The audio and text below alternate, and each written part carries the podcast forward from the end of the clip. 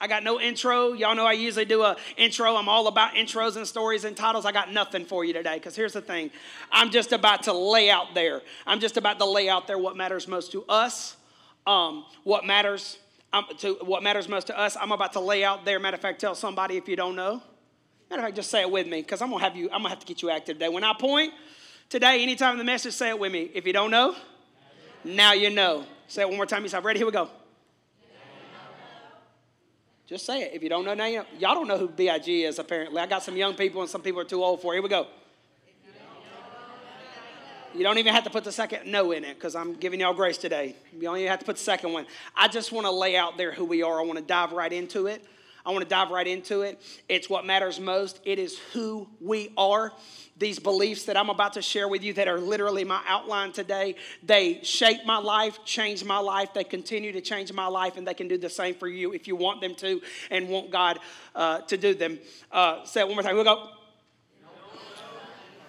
Now, you know, online, go ahead and drop a comment, say, let's get it, because we're about to jump right into it. I'm going to start with Jesus. I'm going to end with Jesus, because at the end of the day, Jesus is what matters. There is nothing about him that isn't irresistible, and I've seen it, and you can see it. So we're going to start there. I cannot make any promises to you today. I'm going to be all over this stage. One Sunday, with the first Sunday that I'm going to be all over the place more than ever, our lights went out, so I've got a piece of tape to keep me from going this far, but I'm going to move. I can't make any promises. I'm probably going to preach, teach, whisper, holler, may even bust up here because this is what matters to me. It changed my life, and it is why I get up every day and do ministry because I know the impact it can have on yours.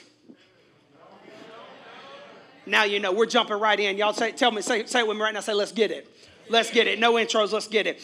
Jesus, this is what we believe, what Ben Bonner, what Catalyst Church is what we believe unapologetically. Here we go. Jesus is the Son of God and the redemption of mankind. He is the image and proof of God's love. His example is the foundation of our faith and the guide to our lives, our ministry, and all we do. I got so much scripture. I got two pad folios up here today. Colossians 1, this is about Jesus. Christ is the visible image of the invisible God. He is the scripture teaches he's the stamped image, he is the standard. He existed before anything was created and is supreme over all creation. Hebrews says this the Son is the radiance of God's glory, the exact representation of his being, who God is, what is his heart. Look at Jesus.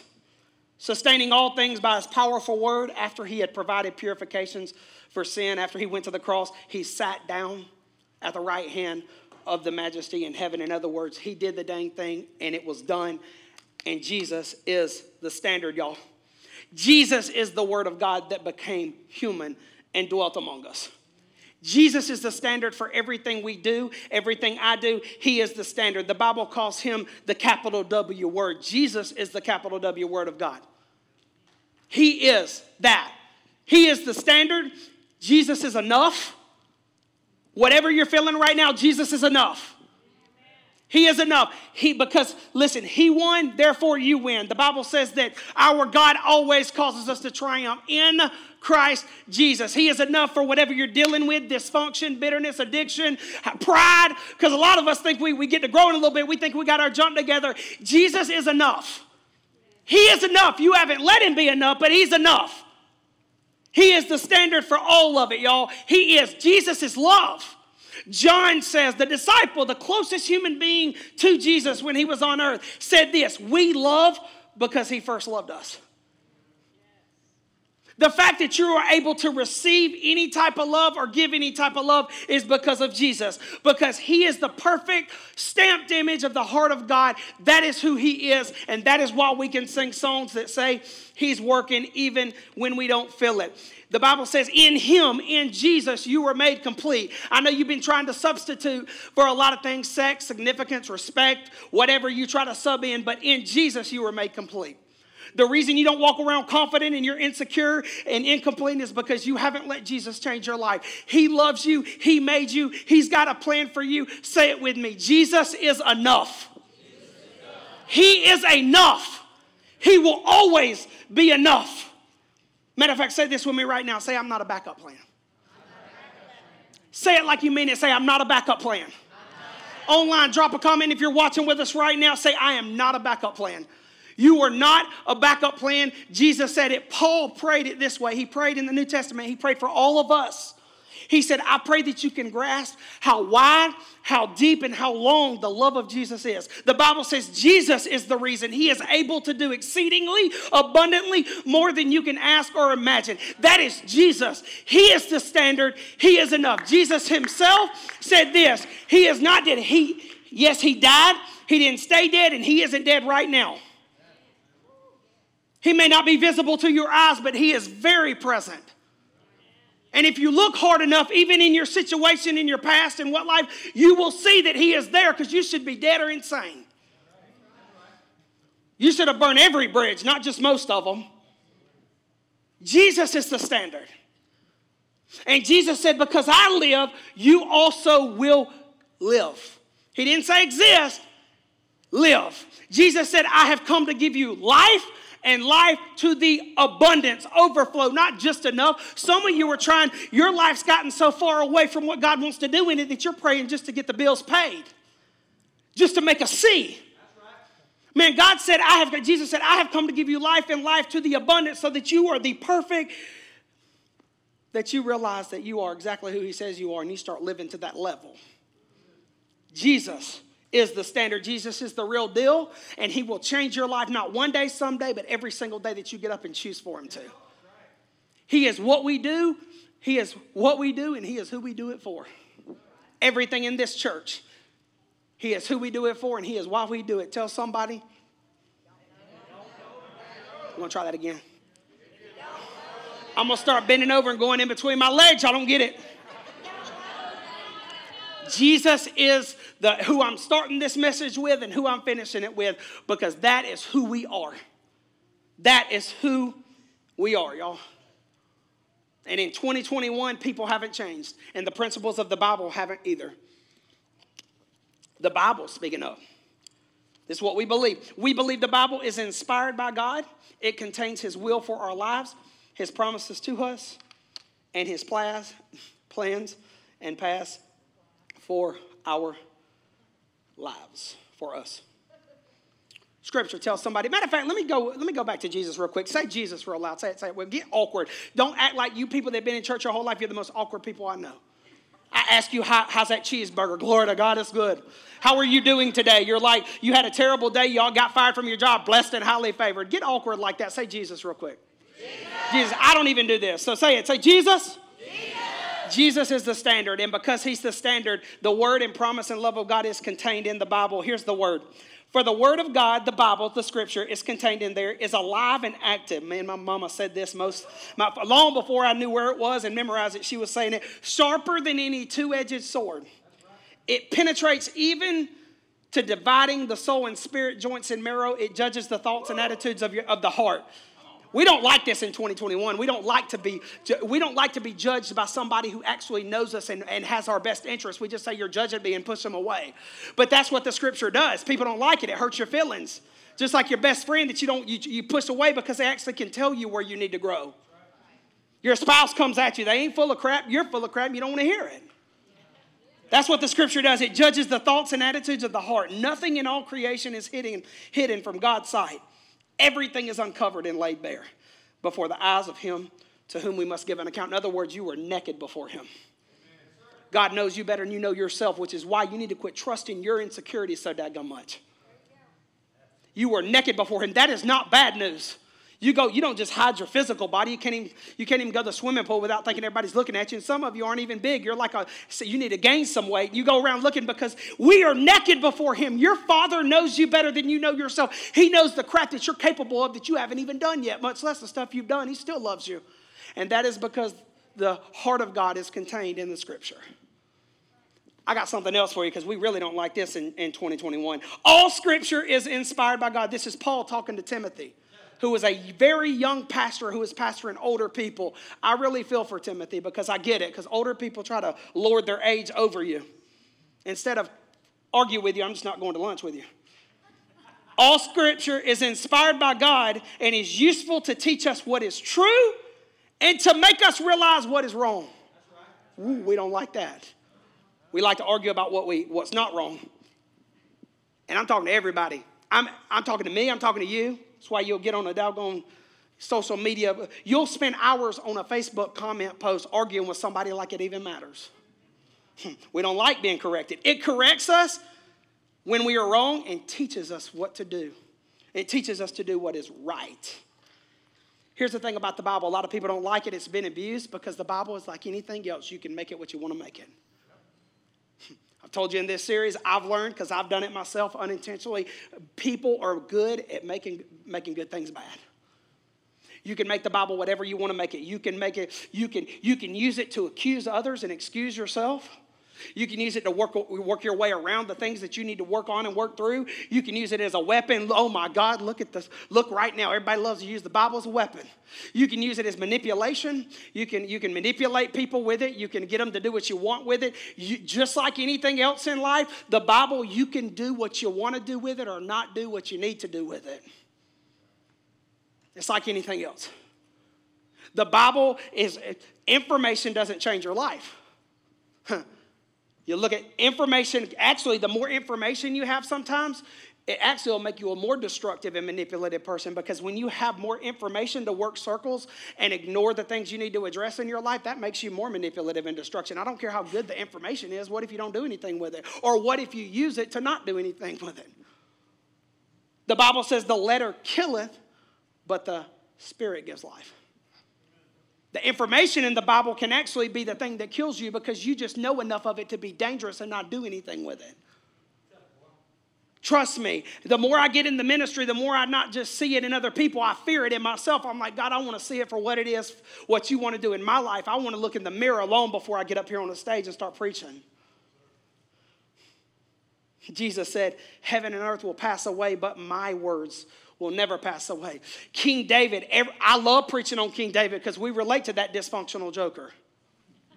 King David said, His word is a lamp unto my feet and a light unto my path, and I will hide His word in my heart that I might not sin against God. David made some of the most cataclysmic mistakes that most people would never recover from because of the shame.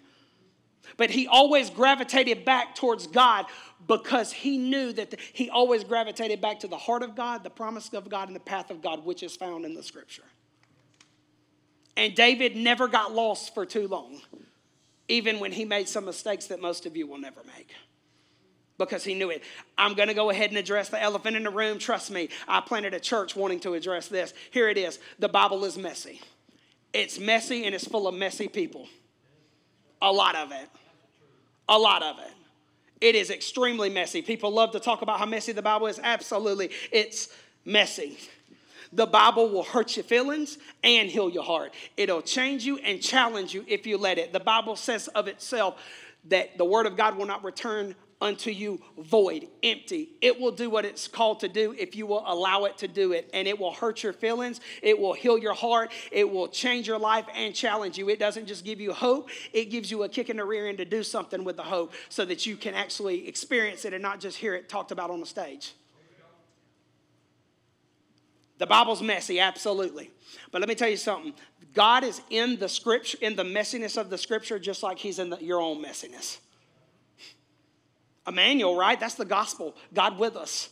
God is in the dirt right beside you. He is faithful. When you're fighting against yourself, He's trying to get you to stop. God, Jesus came to earth to die on the cross. He got in the dirt with us. God isn't afraid of your dirt, He isn't afraid of your dysfunction. How do we know that? Because the scripture and the record of Jesus in the heart of God, it's all in there. God, yes, the Bible's messy, so is your life. And God is the same God in the Bible as He is in you. The things you're hiding from, the things that you will not address, the things that you will punch somebody in the nose before you'll admit to yourself.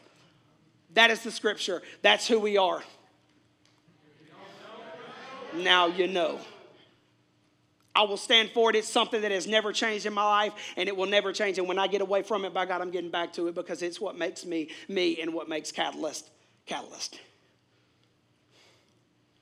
The church. Oh man, this is one I'm gonna have to spend years teaching on more. The church. The church is the movement of God working to bring people to Jesus, make disciples, and be his hands and feet. It's not something we do, it's who we are.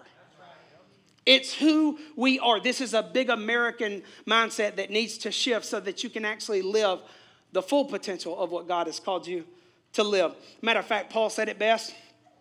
In 1 Corinthians 3, Paul says, For we are co workers in God's service.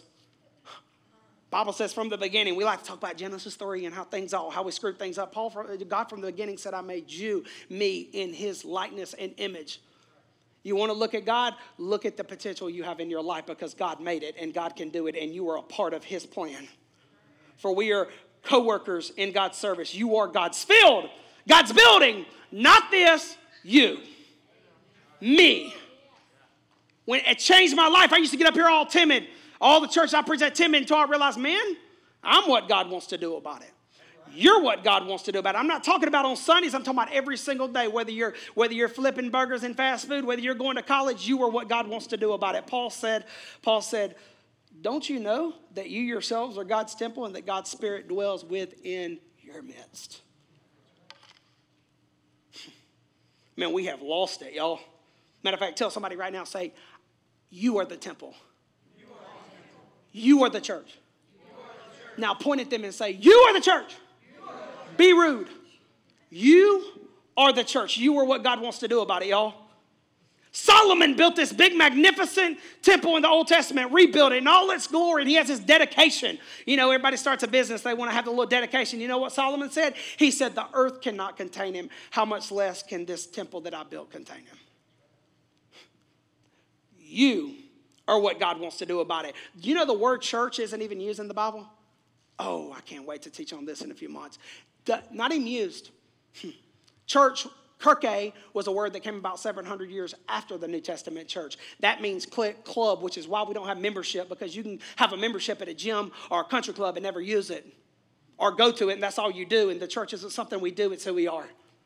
Jesus used the word ecclesia, which means those who are called out, committed to Jesus. When he said Peter to that crazy diva of a joker that I relate to, that acted way like me this morning when the lights went out, he said to him, Upon you, Peter, this rock I will build my ecclesia, not Kirke, not church. People who actually trust me, people who actually want me to work in their lives, no matter what happens. You may get crushed. You may be 75 years old, but you still have the ability to live if you'll choose it. Not breathe, live. Church, not kirke, ecclesia.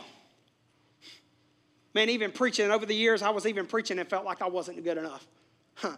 Jesus said, Upon you, Peter, people like you, people upon you who actually are committed to me. You may be skeptical, you may doubt, you may be bitter when that person's lower, lowered into the ground or feel responsible. You may hate yourself and everybody else, but Jesus is still saying, When you're ready to answer the call, I will change your life. You are what God wants to do about it. We are the church. We are the church.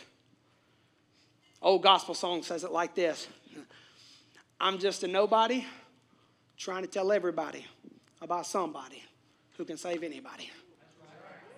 Every one of you are a part of that plan. It doesn't matter what, what avenue you do it, whether you work with your hands and back, like I will never be able to do, my ticks do enough to my back. You are a part of the plan of God.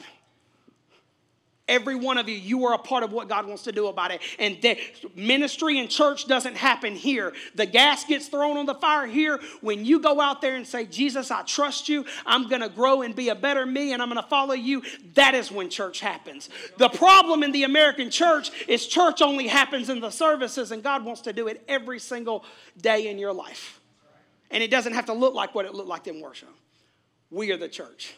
You are the church. Paul said, whether I eat or drink, I do it for the glory of God.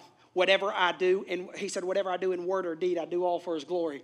Ecclesiastes says, whatever my hands find to do, I do with all my might. Tell somebody you're the church. You are what God wants to do about it. He wants to work in your family through you. He wants to work in your the fields and your job through you. He wants to work in this church through you. If you're a part of this family, He wants to work in your life. Tell somebody you are what God wants to do about it. You don't like saying that, do you? Because it actually holds you accountable. Because you are. And Jesus said, Upon this rock, upon you, the gates of hell won't prevail against you or the church because you are the church. Mm, yes. Yes. Speaking of salvation, oh no, we're going to baptism first. Sorry. Baptism, sight! Baptism. Baptism is an expression of faith to symbolize, celebrate, and acknowledge the inward change that God has made, bringing the dead to life. I'm going to hold up on scripture for a minute. Baptism gets overcomplicated. That's why everybody's like, I don't really know what it is. No, that's just an excuse to not do it when you know it's on your heart. And honestly, we play into it. It's simply a sign where you were, it's basically a line in the sand that you're drawing. Not that you're going to be perfect, but a line in the sand showing, symbolizing, and celebrating that you trust your heart to Him and you trust His heart. That's it. That is it. The water is just symbolizing what Jesus did, right? He died and was raised. Jesus even got baptized before he died and was raised. It is a sign to say, it is saying we celebrate it because it, your life just starts with a decision. That's it. That you trust God, that you're basically telling everybody that I'm gonna do my best, I'm gonna trust Him when God says no and I want Him to say yes. When I have to bury that person, when that person betrays me, God, I trust your no even when I want a yes. Baptism is saying, I love you, I trust you, and I'm not going to push you away anymore like I do my exes, like I do everybody else in my life. I trust your heart. That is what baptism is. It's simple. Matter of fact, in the, Old, in the New Testament church, there is an Ethiopian eunuch. I'm about to get awkward for you guys because the Bible's got a lot of awkwardness in it. I told you, I'm teaching it now. Ethiopian eunuch, Acts. Let me tell you something about eunuchs back then. They castrated them, all my men like, oh, all my kids. Just if I tell you what it is, you brought your kids in here at your own risk. castrated, very young. Like, you know, everybody know what castration is, right? So I don't have to like get rated R with these kids. Yeah, it's awful. Sounds awful, is awful, nothing to do with that. What they did is they castrated eunuchs because they were around the palace area and they did not want them messing with the women when they got older, so they castrated him. So this man, when he was castrated so young, definitely could sing high soprano his entire life. And this, this was not a picture of manliness in that culture, nor now.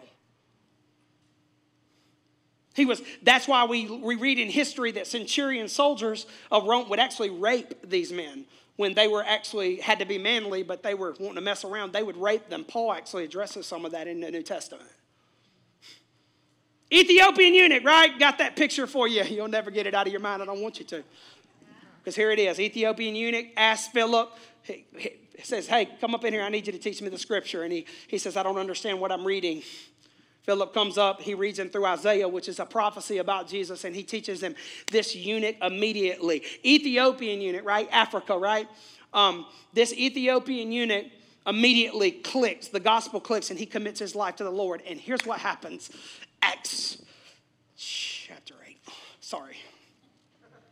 Sorry, I'm, i got too much going on. Acts chapter 8. As they rode along, they came to some water, like he was ready, all in.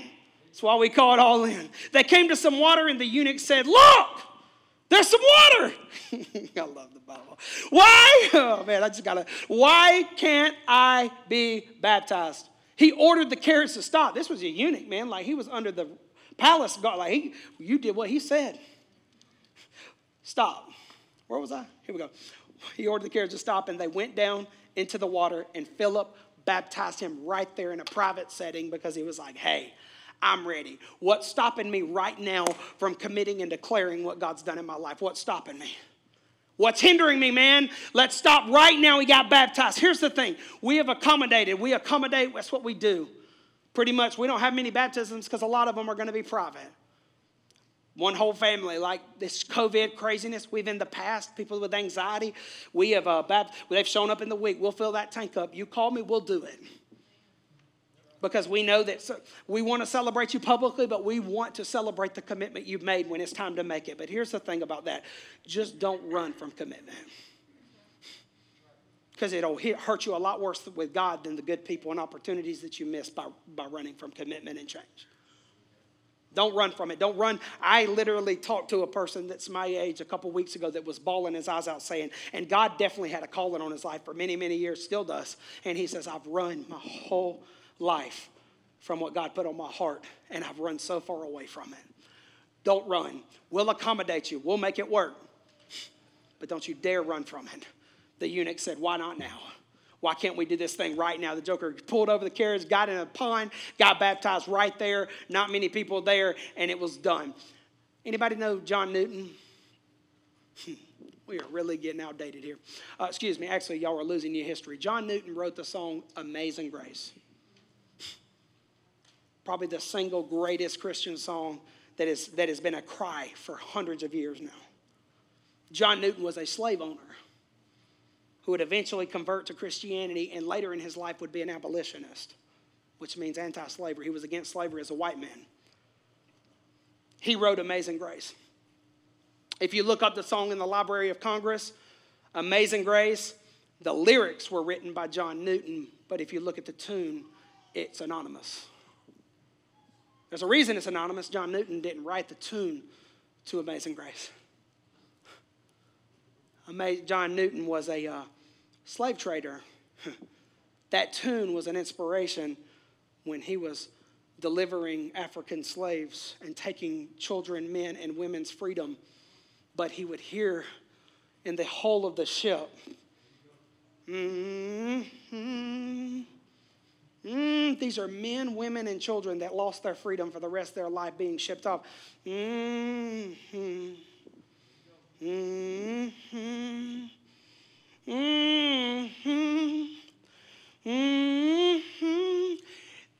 They were praising God in the bottom of that ship. He wrote the lyrics, but these African slaves knew the gospel.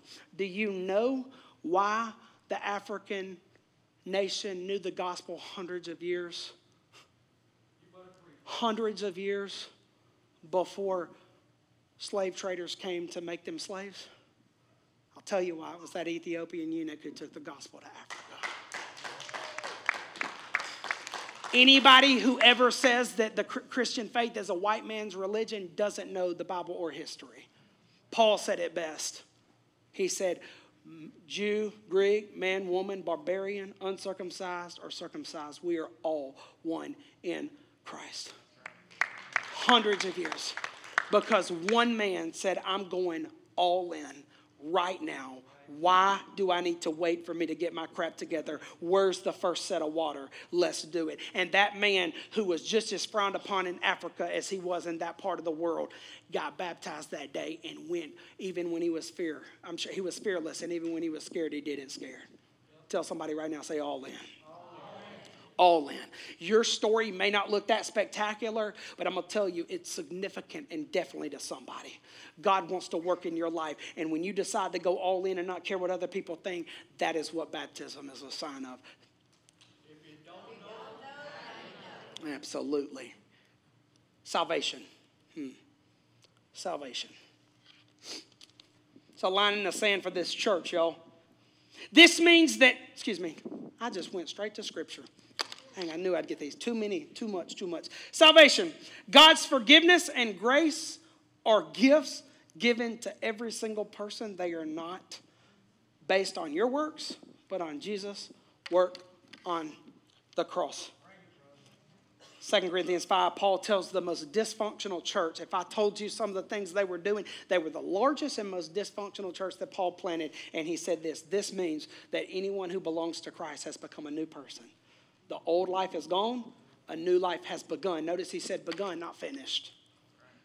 Paul said he who started a good work in you is faithful to complete it. He didn't say he completed it when you decided to make a decision. It is a process. Salvation is way more than just a ticket to heaven. It's way more than just one day. You get a, what do you do with a great gift? You don't put it on a shelf, you use it and you get better at using it. Salvation, that's what salvation is. It is something that you get better at. Salvation happens every single day you choose it to happen, not one day, not someday. And what we've done as a spoiled culture that we haven't made, we really do, every one of us, what we've done is tried to make Christianity an escape plan. It's so much more. God wants to save you every single day, as Jesus said, here as in heaven. Salvation is so much deeper and more meaningful than we give it credit for. How many of y'all are old enough to remember uh, uh, the, the movie Titanic? Okay, movie Titanic. I love that movie, y'all. And I don't, I was 12 and I didn't like it for the reason you think I like it. Man, three minutes for daggum three hours, I'm a hopeless romantic. It's like some people are like, what's he mean? Don't go look it up. That's all. I love that movie. Y'all. I'm a hopeless romantic. It's like the bomb, three hours. I was 12, just engaged. Most 12 year olds are like, can we turn the channel? No! But there's this one part of that movie I cannot stand. Never liked it, still don't like it, bothers me, eats at me. Older woman in the movie that represents Kate Winslet, talking about Jack, Leonardo DiCaprio, says this of Jack, Leonardo DiCaprio. That's all I got to say for y'all, ladies in the place. He saved me in every way a person can be saved. I'm going to tell you something. Number one, Leonardo DiCaprio can't save anybody. He's cute, and he's still cute 27 years later, and I'm not afraid to say it. Joker looks good, but he ain't saving anybody. Nobody. No person will ever be able to save you or make you whole. No opportunity. You make it to the mountaintop, no opportunity will ever make you whole. You're like, well, you don't know. You've never been there. Look, I've, there's, I've seen, you can read articles where I thought I'd get to the top and it was lonely and I wanted to kill myself at the top. It won't work. Your goals that feel like will get you there and make you feel good about yourself will never. The fixes that you have, whatever you use, money, drugs to, to cover it up, you will never be able to get where you want to go doing that.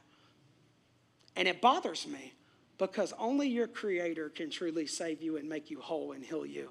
And your creator says, and the reason I know that your creator says the opposite things about you that you, that you believed and lived, which is why you're living in those lies.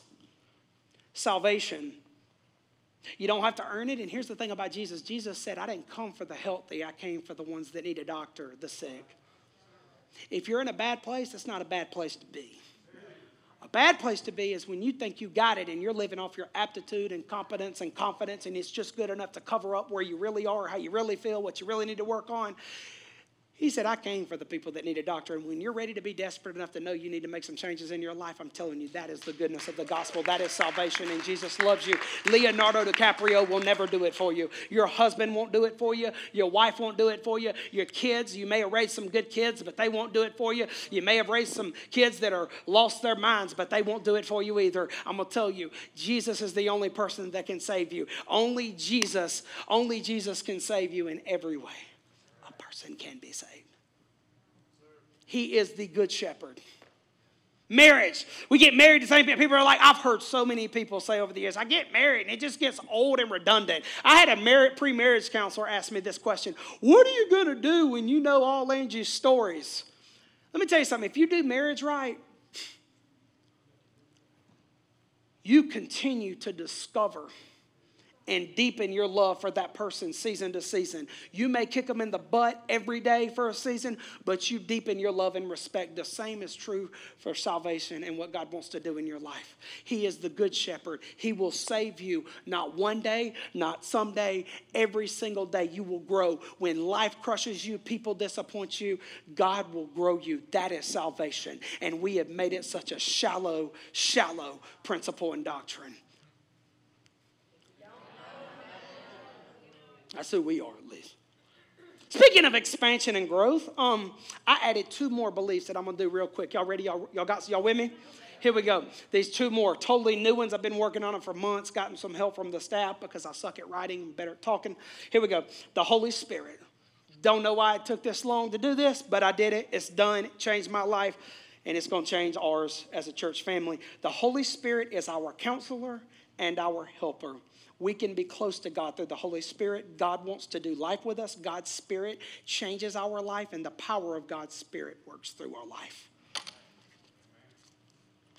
Jesus himself said, but the advocate, he was going to the Father. He was, his physical body was leaving. And Jesus says, but the advocate, the Holy Spirit, the Spirit of God, whom the Father will send in my name, will teach you all things and will remind you everything I've said to you. Peace I leave to, with you. My peace I give to you. Do, I do not give to you as the world gives. Do not let your hearts be troubled and do not be afraid.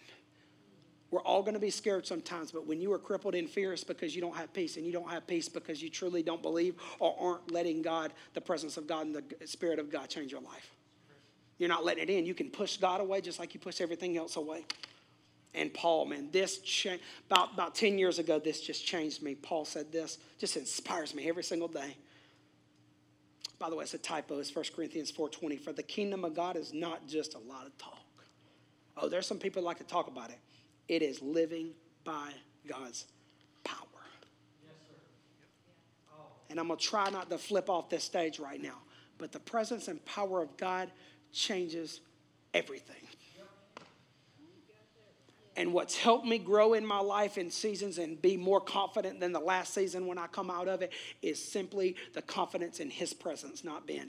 The presence and power of God is the reason that that that I can, that a guy can stand on this stage with Tourette syndrome, AC, ACD, OCD, all of it, whatever, ADD. Oh my God, ADD, OCD, Asperger's, a ton of crap where they got where that comes from. And you can actually at least pretend to follow my craziness.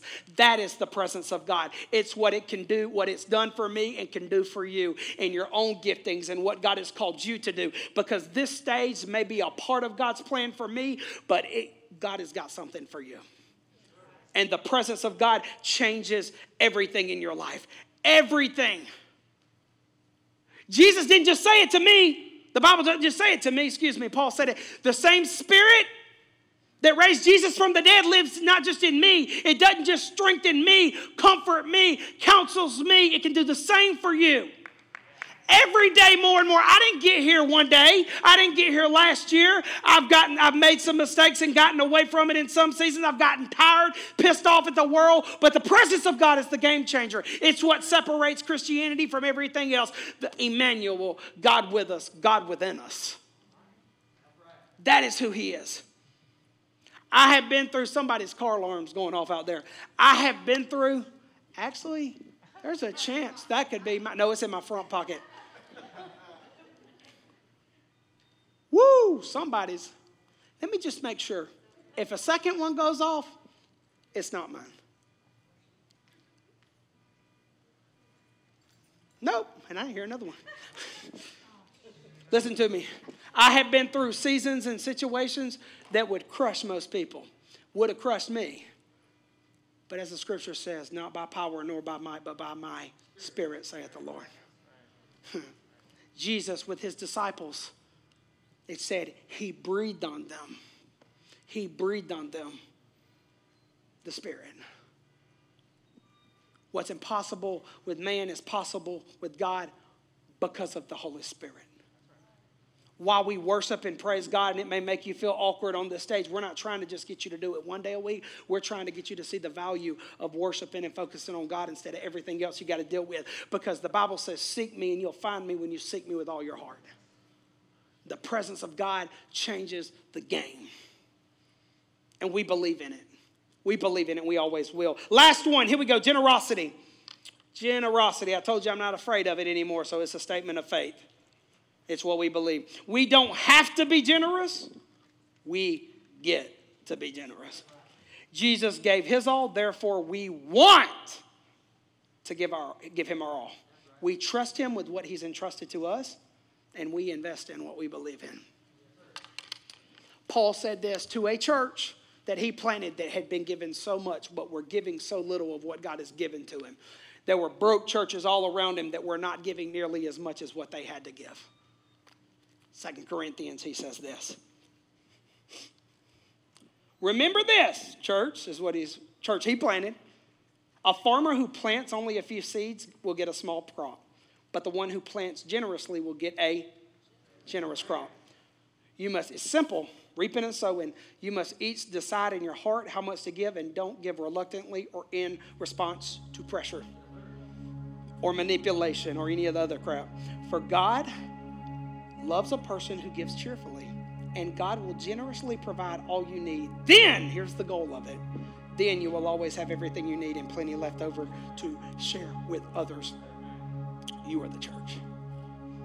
Jesus says it best for the kingdom of God. I see wrong, got away from it. For your treasure is, for where your treasure is, there your heart will be also. Not afraid to talk about it. When you love Jesus, you trust Jesus, and you want to give him your all. You don't have to. Man, God's a gentleman. Truly, the Bible is a book of choice. Talk about your gifts, your abilities, not just your money. When you trust God, you trust Him. Matter of fact, the hardest thing to let go of your money. That's why Jesus said, "Where your treasure is, your heart is also."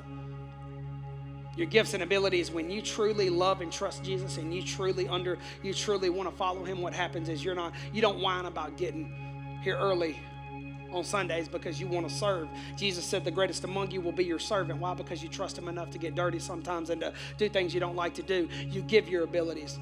You don't have to be on this stage. Everything that we do in here, everything you do at your job during the week matters. What you do at your schools, young people, the, the small deeds are big. Are big. And the fact that you're withholding what God has called you to give is not generosity. It shows that you don't truly trust Him. Man, I, it, hey, you may not be able to sing like the band or play like the band. I can't.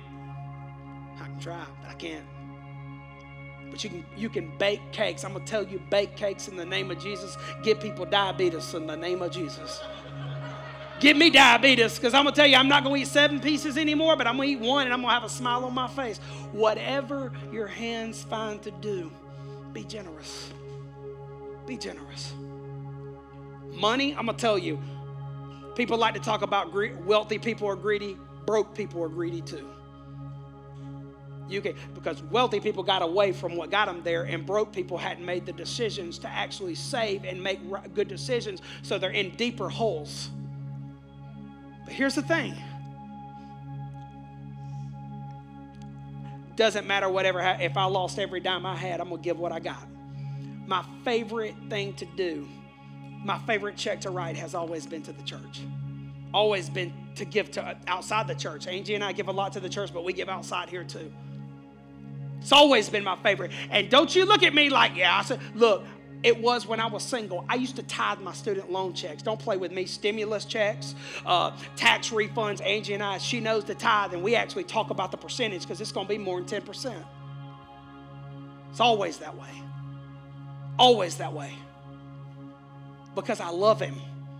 It is not a burden for me to give my, it's not a burden for me to bear my heart. Some people get on a stage like to pretend. I usually get criticized. Somebody goes out and said, I can't believe you said that or acted like that. I want to give what he's given me. I want to get better at it. I want to grow it. I want to give what he's given me time, talent, treasure, gifts because I trust him. And you may not feel like you have much to give, but that's because you haven't given anything for him to grow.